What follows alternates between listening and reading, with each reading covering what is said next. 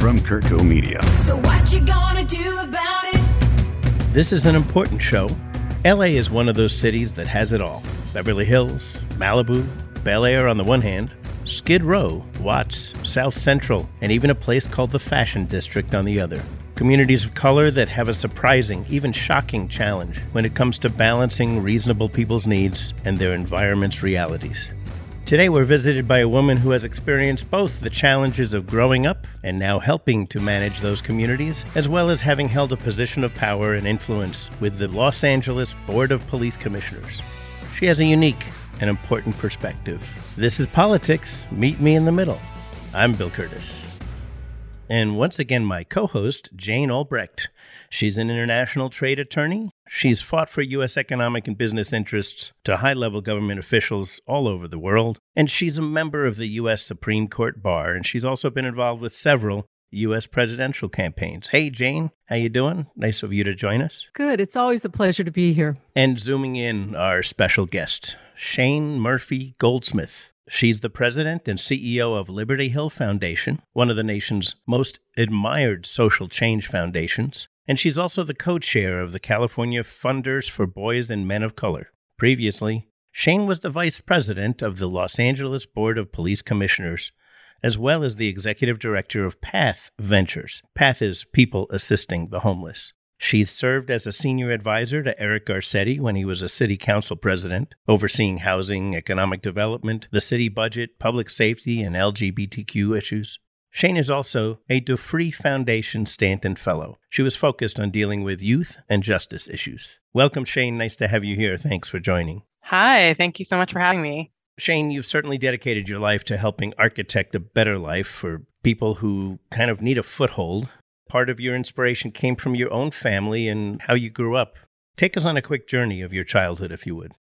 Well, I grew up pretty poor in Santa Monica with my parents and my little brother. My mom died when I was about nine years old. They owned this small little business on Lincoln Boulevard in Santa Monica. They repaired and sold used appliances. When she died, because we didn't have health insurance, well, while she was sick, my dad just had to turn over all of our resources for her health care. So there was nothing left to keep the business going when she died. Of course, if we had had health insurance, then she would have had proper care and I think gotten the medical treatment she needed much sooner and much more effectively. Even if she had passed away, we would have at least been able to keep the business going. And so that plummeted us into poverty. My dad did the best he could, and I'm forever grateful for how he just put his arms around me and my little brother. And we took one step at a time, kind of us against the world. He ended up dying when I was about 19. We had no other family, no resources. In fact, right after he died, our landlord told us that we had to move out right away. I didn't know at the time about rent control. I didn't know that I had rights. I just knew that we had to move out immediately. And uh, we did, but it meant that we had to leave everything behind. And we'd always struggled in poverty. Life was hard. Certainly losing our parents made it harder. My brother became a Crip and ended up going to jail when he was 17.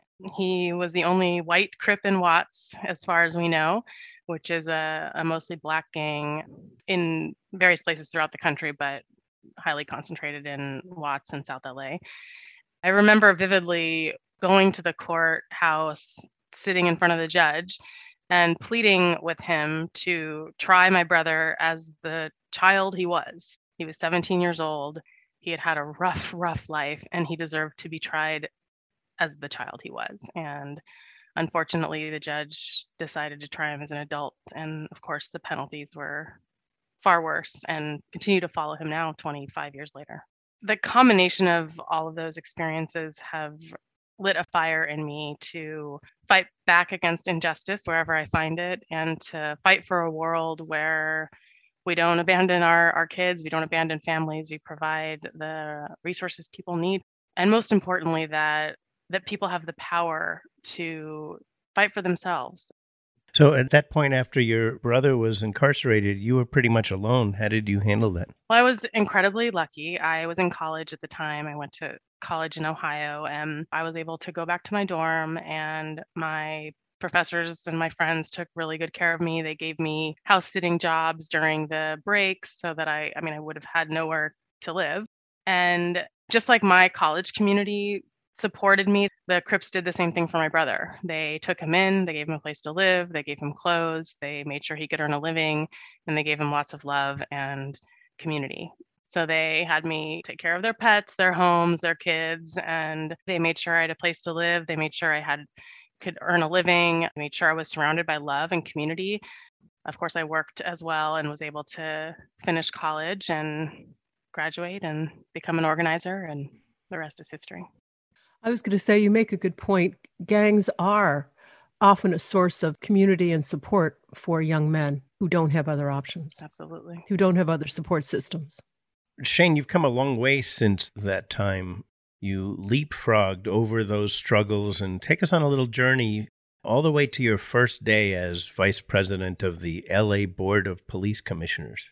Yes, it has been quite a journey. I mean, were the police your friends when you were growing up? No. Growing up, I was really terrified of the police. Um, we had a number of situations where we did not think the police were there to protect us. We believed that and were terrified that they were going to take us away from our dad and we were going to be separated. You know, like most low income people. My dad lost his driver's license at one point, and so he had to drive us around without a license, and he just became obsessed with the fear that we were going to get pulled over and we were going to get taken away.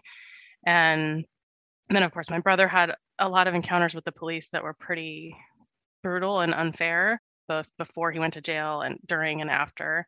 And so I had this sort of visceral, I think, fear, but also anger toward the police that, you know, as I got further away from those experiences and as I moved through my career doing the work I do, I, you know, that began to evolve. And I got to do work, for example, for then City Council President Eric Garcetti, now our mayor, um, where, you know, I worked closely with the LAPD and others to deal with crime and graffiti in our neighborhoods and so my perspective evolved as I had opportunities to collaborate with the police. But once I went to work for Liberty Hill Foundation and was became really steeped in movements around racial justice and economic justice and seeing my brother continue to move through the criminal justice system, I still carried with me deeply felt concern for the way that police interact with black men in particular and with low income people and people of color in general and learned a lot about the injustices that folks face. My career was really about fighting for social justice, fighting for racial justice, and not just my career. I mean, it was my heart. Always carrying my brother with me, who's still my best friend, and always wanting to create a world that doesn't produce the conditions that my brother had to live with. So here you have all of these things weighing on you your childhood, the whole process of watching your brother go through it, and your mom and your your dad, and, and here you are on your first day with the police commission. You're walking into the LAPD. What did you expect to see, and, and what did you learn during your tenure there? I joined the police commission because I wanted to do something about over policing in low income communities of color, police violence, and the over use of police for people experiencing homelessness, people with mental health issues, low income people, people of color. And I went to the police commission with very ambitious goals. When I got there, my first day, I vividly remember it was in the midst of the first Black Lives Matter movement four and a half years ago. And at the end of the meeting, the activists wanted the police commissioners to stay behind and talk to them directly, you know, because once we're on the dais and we're in a police commission meeting, we're very limited in terms of the way that we can interact with the public. And so they really wanted to have a dialogue with us. And most of the commissioners left the room, but one woman stayed behind who knew them well. And I decided to stay with her, both because I deeply cared about the Black Lives Matter movement. It was one of the things that inspired me to think there was a chance at real lasting change. And so I wanted to stay back too. And we stayed for a few minutes, we interacted with them, and we left. And this I mean, there was a newspaper article printed that day about the fact that I and the other commissioner stayed behind to talk to these protesters, and the police union began calling for my resignation because they already believed that I was anti police because of the work that I do. And then when they saw me in this perceived act of solidarity with the Black Lives Matter movement, they became convinced that I was against them and you know could not be fair to them. As opposed to feel like this was a remarkable moment that actually had some light at the end of the tunnel, they actually felt that they needed to stop that early on. yeah and it was very shocking for me. I mean it was a it was you know very public. I mean there's a newspaper article. Now the the police union's newspaper is is writing articles about me and asking for my resignation. I mean it was a very painful and uh, just critical you know reaction to me. And like you said simply you know doing what i thought was my role in terms of listening to community members and engaging with them directly and and you know it's true that i cared deeply about the movement for black lives and cared deeply about people who had experienced the worst of los angeles policing and what i had to do is figure out how you know if i, I have these ambitions i'm not going to get them done by being a a lone ranger right i had to, to find common ground with other commissioners with the leadership of the police Build some bridges. Yeah. Right. And to build bridges with the rank and file and with others. I couldn't have the police union constantly targeting me because then I would lose credibility and I would lose power and I wouldn't be able to make a way forward. And so I did have to find ways to build those bridges. Can you give us some specifics how you worked through it? I eventually sat down with the board of the police union and tried to get to know them a little bit and, and wanted them to get to know me a little bit to see that I really was here to make a difference. And I did want to build bridges and I was a real person, not some type of dehumanized target, and that it was in their interest to work with me. I'm on the commission. Yeah. You can demonize me or you can try to work with me. And I think that helped on both sides to really humanize both of us and to give us some openings to have more communication. And I just did a lot of listening. I did a lot of ride alongs with the police and just listened to them talk for hours about the communities they worked in, their backgrounds, their, you know, ideas about what was going on with the larger movement, what's going on in their day-to-day work.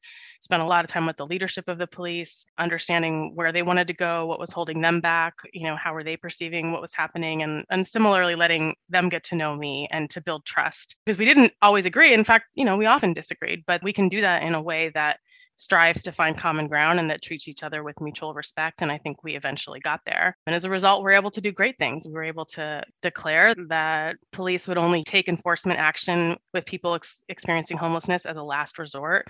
We saw arrests and citations of people experiencing homelessness go way down.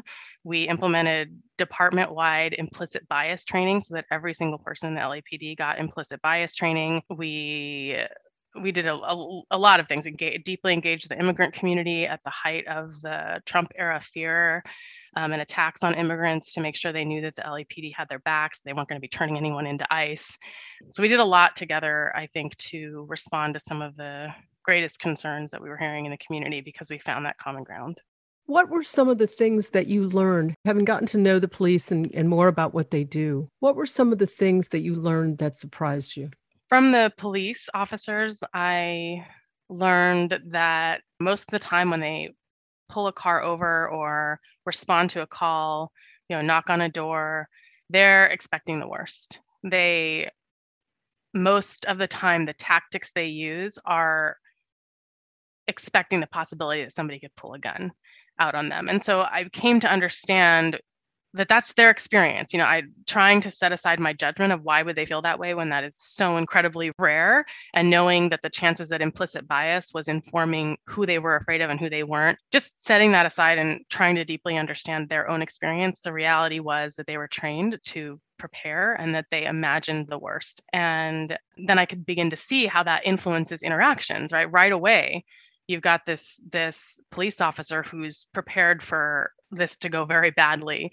And so of course that's going to have an impact on folks in the community. And so i could better understand where they were coming from and how things might escalate when we're watching kind of as a third party. It's just unclear how did this go from an you know a knock on the door to a use of force? So that helped me to understand you know what was going on in their minds sometimes. We're going to take a quick break, Shane. And when we come back, we're going to talk about some of your surprising and well thought out visions for LAPD's future. On medicine, we're still practicing. Join Dr. Stephen Tabet and Bill Curtis for real conversations with the medical professionals who have their finger on the pulse of healthcare in the modern world. Available on all your favorite podcasting platforms. Produced by CurtCo Media.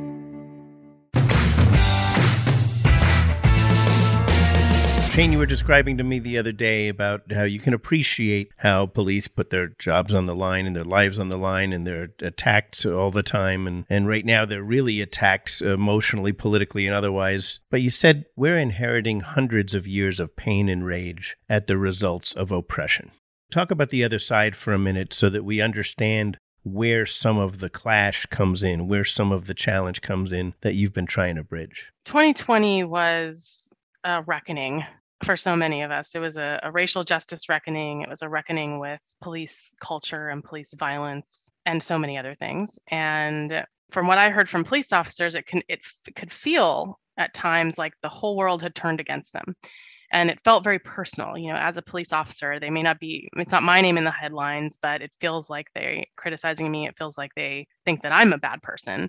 And a lot of police officers felt that way. And and frankly, I think a lot of white people felt that way because there was so much talk about white supremacy and racism and structural racism and anti Black racism, especially. I think what we have to realize is that we are inheriting hundreds of years of pain and rage and the results of oppression that it's coming out now and we are absorbing that and so while an individual officer may never have you know used his gun or may never have have done anything hurtful in his job that the reality is we all have to try not to take it so personally and try to figure out how to improve ourselves as white people in a racist society to improve our police officers individual work and the structure and context and culture of their work. I think it can be overwhelming and i heard from some police officers that it felt quite overwhelming and they, they felt under attack and i understand that and i and i understand the frustration that they felt and i can see how that can translate to anger at protesters or anger at people who are raising these issues. But the reality is that these issues need to be raised. We need to deal with them.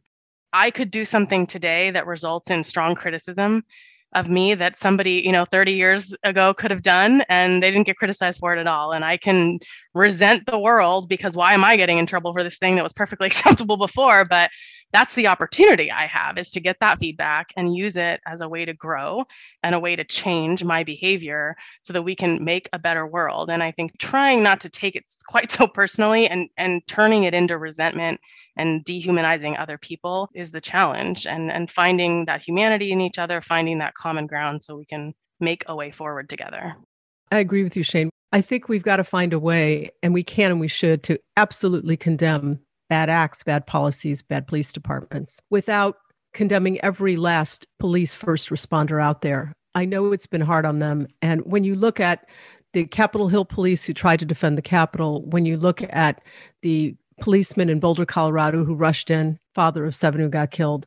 I think that's just a reminder that there are good cops out there. There are part of our first responders, and they're the only first responders that almost get no appreciation. So I think we have to find a balance because if you're going to ask the police to change, you can't constantly be attacking. You have to say, okay, this we condemn, but we understand your problem and let's listen to each other I think one of the most important things police departments can do, and one of the greatest results of the protests in the streets of 2020 would be a robust investment in alternative responses to crisis situations or nonviolent, non criminal situations, meaning alternatives to police responses. So there are, you know, mental health teams, outreach teams who know how to connect people experiencing homelessness with housing and other ways of responding to non-criminal non-violent situations that keep police out of it ideally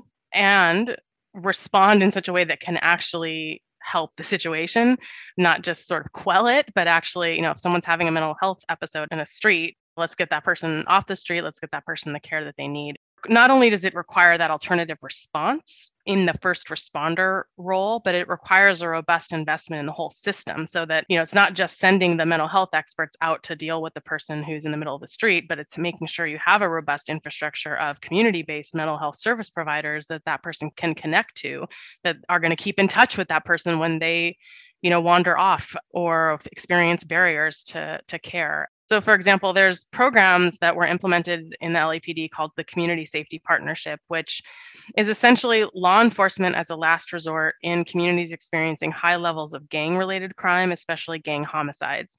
And so, what they do is it's not a perfect program, but what they do is they partner with community leaders and community organizations to do prevention, intervention, and um, just kind of community building so that the police are not creating an enforcement response to things they normally would, like gang activity or certain types of conflicts in the community.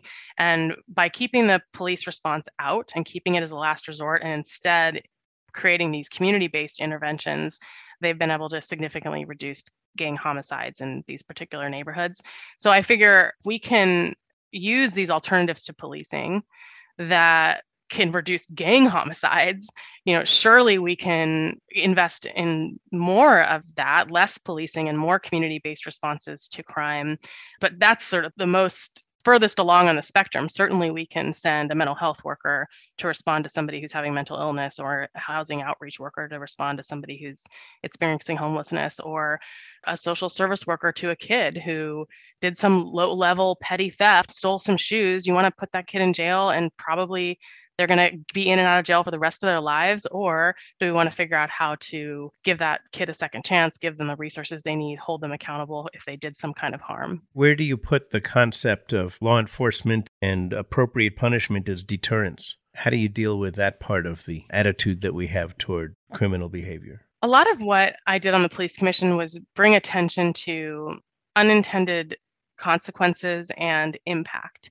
So we can talk about a lot of other parts of the puzzle. But if we're ignoring the impact of that interaction or the impact of that policy, then we are not doing our job. So the reality is that the way police currently respond to these situations contributes to an environment where people are afraid of the police, many people, especially Black men.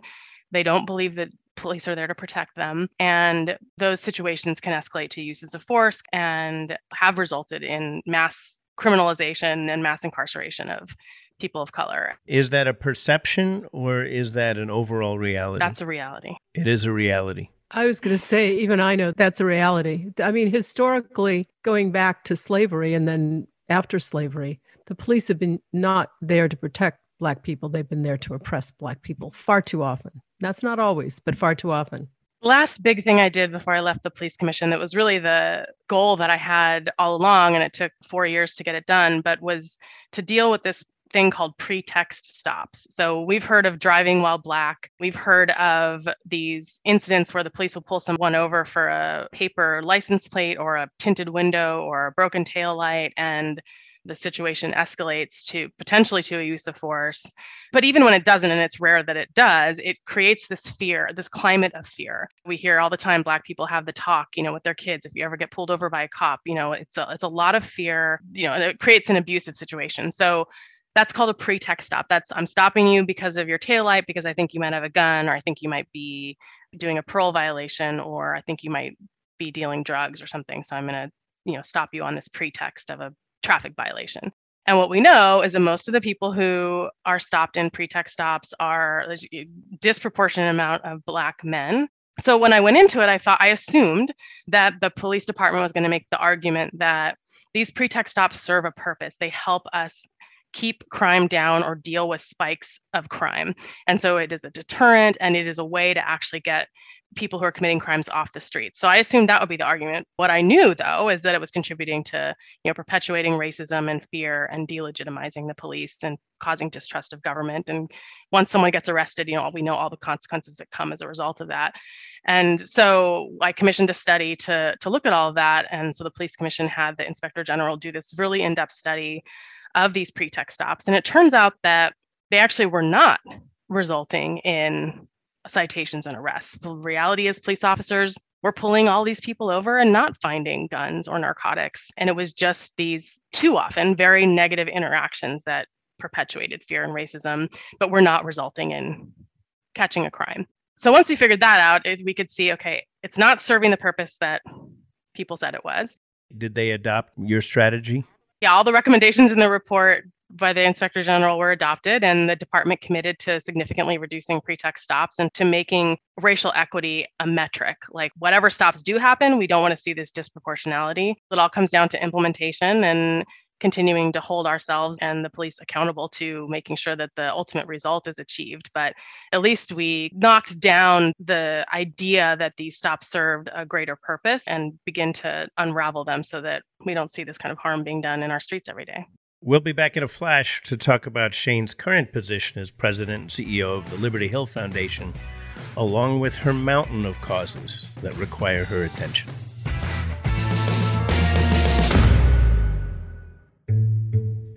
A Moment of Your Time, a new podcast from CurtCo Media.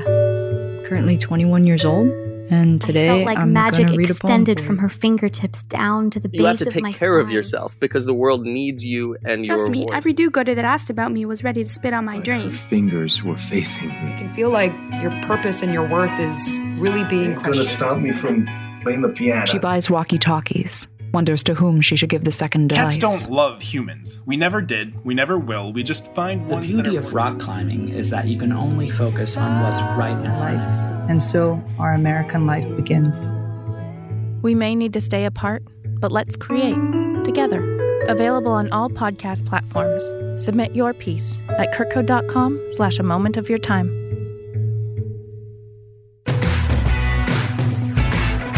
What is Liberty Hill Foundation? Liberty Hill Foundation is LA's home for progressive philanthropy. We are LA's social justice foundation. We raise money and we give it away to community organizations and leaders in communities that have faced systemic oppression and provide the support that they need to organize their communities to build power for their communities and to win policies and lasting change in their communities. So everything from racial justice economic justice you know affordable housing environmental justice lgbtq rights workers rights you know really any issue in low income communities communities of color where folks are facing oppression and they we know that those folks who are closest to the pain need to be closest to the power and are the ones with the solution and who need to lead the way because they have the most to gain and the most to lose. And so we do everything we can to provide resources so they can wage these David and Goliath battles and win. Interesting that you can understand the progression from the police commission to Liberty Hill, but maybe you can tell us about the process. What got you there? Tell us the story about getting to Liberty Hill. Well, when I was a young community organizer about 25 years ago, I applied for a grant from Liberty Hill Foundation for my work and was declined. And as much as I disagreed with that decision, I became enamored with Liberty Hill because of the process that they use. They have this community funding board of people who are organizers, who are on the front lines, who are experts in the work. And I just envisioned these, these giants of social justice sitting around a table talking about politics and social change in Los Angeles and figuring out how to get more resources into the field. And it just sounded awesome. And it was founded by four people who, you know, in the mid 70s who had inherited a tremendous amount of wealth, including Sarah Pillsbury of the Pillsbury family, and who really were inspired by the movements of the time and felt that they hadn't earned this money. You know, they were inheriting it. And they decided to pool their resources and turn their resources over to communities in Los Angeles who are at the front lines of these battles. And they said, You you know what the problems are, you know what the solutions are, you know what's best. Here's our resources. You decide what to do with them. And that was revolutionary then, and it's revolutionary now. Still at the cutting edge of, of philanthropy and of foundations in this country, that we really believe that the people who are doing the work, the people who are most impacted, are the ones that have the solutions and the ones who need to lead the way. And so, just like we did 45 years ago, we do today, we raise our money and we give it away to community organizers and grassroots leaders. So they just came and found you and recruited you, or did you seek them out? How'd that happen? Well, I joined the community funding board. At the time, it was the LGBTQ community funding board, and thought I it was like winning an Oscar. I was absolutely thrilled and um, humbled, and was a volunteer on that board for two years, and then got recruited into a management position at the foundation, and then eventually became the CEO. That's a pretty impressive rise. What kind of staff do you have there? And is it all funded from these four people plus an outreach? How does that work? We have about 34 staff members. In 2020, we gave away about $15 million, which was about triple what we had given away a couple years before. So we're growing considerably as people in Los Angeles are awakening to the injustices all around us and want to do something about it. Do you have fundraising events? How do you how do you raise the funds to support these 32 people? Yes, we raise all of our money. We have to raise every dollar we spend and we raise it from individuals, we raise it from other foundations who we partner with. Just in the last couple of years, we've begun partnering with government to get resources into under resourced communities. For the first time, we've begun to have corporate support and we've formed partnerships with the Dodgers, the Rams, the Chargers. Huh. Well, I imagine that sports fans in LA will be happy to hear that they step up to support their community. So, one of the lines I noticed on your website is change, not charity. What did you mean by that? Liberty Hill really is my dream job and it, it is everything. It is all of my values and my experience. So, you know, growing up poor and seeing my dad and my brother who were so brilliant and so full of love and warmth and wisdom and knowing in my gut that they you know just because they didn't have resources just because we were poor doesn't mean that they didn't know what was going on didn't understand the problems and have solutions and so i think what to me what change not charity means is that that traditional forms of charity tend to reinforce these power dynamics and kind of reinforce the idea that certain people need help and others give it to them. It reinforces the underlying conditions that produce the need for charity in the first place. And so the motto change not charity says that we really want to go upstream. We want to get to the root causes of these problems and solve these problems in a structural way. So rather than sort of feeding each individual or housing each individual, we're going to figure out what are the land use policies that we need to create more housing or what are the ways to invest in schools so that kids can get a good education, have a chance at a, a job that pays the bills. What are some of the ways that you deployed that $15 million last year?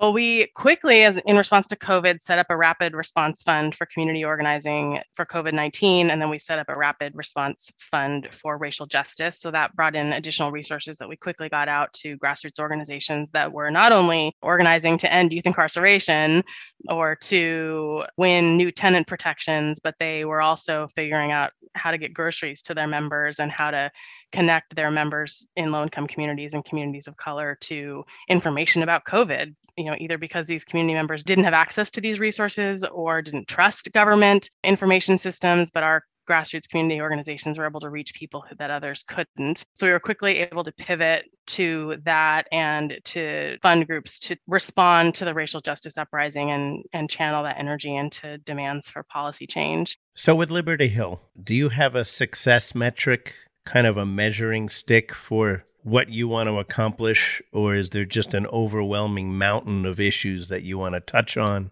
How are you organizing your attack? Right now, we have several metrics. One is what we call ending youth incarceration as we know it. So that includes reducing youth arrests by 50%, reducing the number of youth jails by half, and reducing the number of kids in jail by half as a first benchmark. We aim to go much further than that. And we've accomplished most of that in the last three years with our community partners and government partners and foundation partners. Are you setting up alternative treatments and alternative ways of handling someone who has committed an offense that would otherwise land them in jail? Yeah. So we've gotten the Board of Supervisors to support moving youth out of the probation department, um, which is what incarcerates youth, and move them into a Department of Youth Development that is going to be fully funded to provide the types of prevention, support, and resources that kids need to avoid the criminal justice system altogether. It's uh, much less expensive and much more effective than arrest and jail. That's one of our metrics. Our other metric is to pass laws in the city and county to eliminate neighborhood oil drilling. And the third is to win stronger tenant protections and specifically rent control in several cities. And then, and in the, we won a, a type of rent control in the county, winning the right to counsel. So the tenants have an attorney to represent them when they're faced with eviction. You've had an interesting career. You've gone through a number of interesting cycles. Very impressive. Do you feel like you've been a success?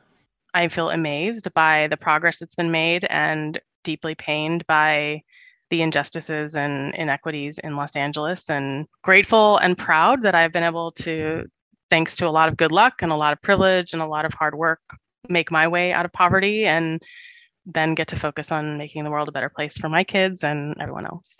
Shane Murphy Goldsmith, thank you for joining us today. We really do appreciate it. And we wish you a lot of luck in climbing the mountains that you have before you. And we hope that there are ways of accelerating some of your progress. We need people like you with the foot in all camps who have empathy and understanding for all different parties. And we appreciate you being here. Thank you so much. Great talking to you. How do people follow you, Shane? You can visit libertyhill.org to learn more about Liberty Hill and how you can get involved. Jane, thanks for joining us. Thank you, Jane and Bill. It was my pleasure. And Shane, thank you so much. Don't forget to hit the follow button so you don't have to hunt around to find Meet Me in the Middle next week. And thank you to our producer, Joey Salvia. Music for Meet Me in the Middle is composed and performed by Celeste and Eric Dick, and the executive producer for this episode is Stuart Halpern. We'll see you next week, everybody. It will be okay. From CurtCo Media, media for your mind.